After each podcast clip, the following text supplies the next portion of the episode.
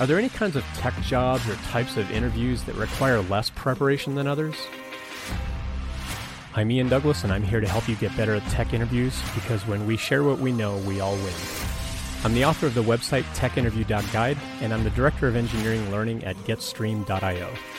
Check out techinterview.guide slash streaming for information about when I do live streams about interview preparation and career coaching. Follow me on Twitch and subscribe on YouTube for notifications. I regularly do Q&A sessions on the stream, and this podcast is a collection of those ongoing questions from folks like you. The audio for this episode was taken directly from a live stream session where I may address comments in real time when the original event was recorded. Check out the end of this episode for information on how you can submit questions for future episodes. Let's get to it.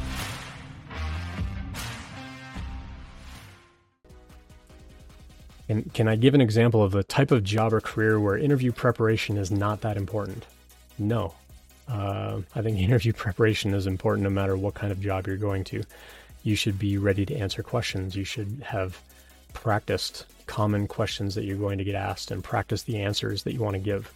Uh, listen to your answers, write out your answers. Uh, not that it sounds like I am reading a script of an answer.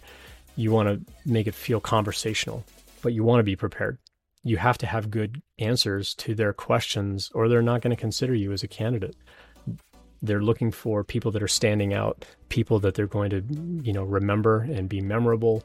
Um, they don't want um, someone who's just bland i think for for lack of better better word um, they want to make sure that you know the person that they're hiring is excited and so you have to know what the company does you have to know maybe who their clients are you have to know what their business model is, depending on the kind of role that you're getting into.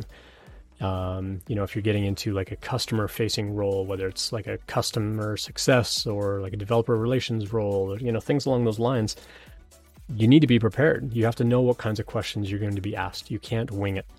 And again, that kind of goes back to the, the conversation I had with Lee uh, last week or the week before. I forget. Uh, time's kind of slipping away from me these days. But uh, when I had Lee on the stream, I think it was last week, last Sunday, um, he was talking a lot about like you have to be prepared for these things. You can't just show up and expect to sort of ad lib your way through it.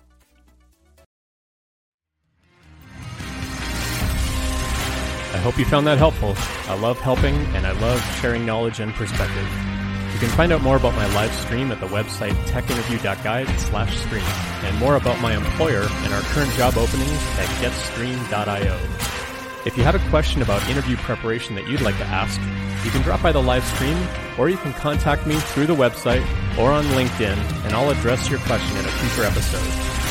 Please leave a review on your podcast software, and follow me on Twitch and YouTube to get notifications of live streams coming up.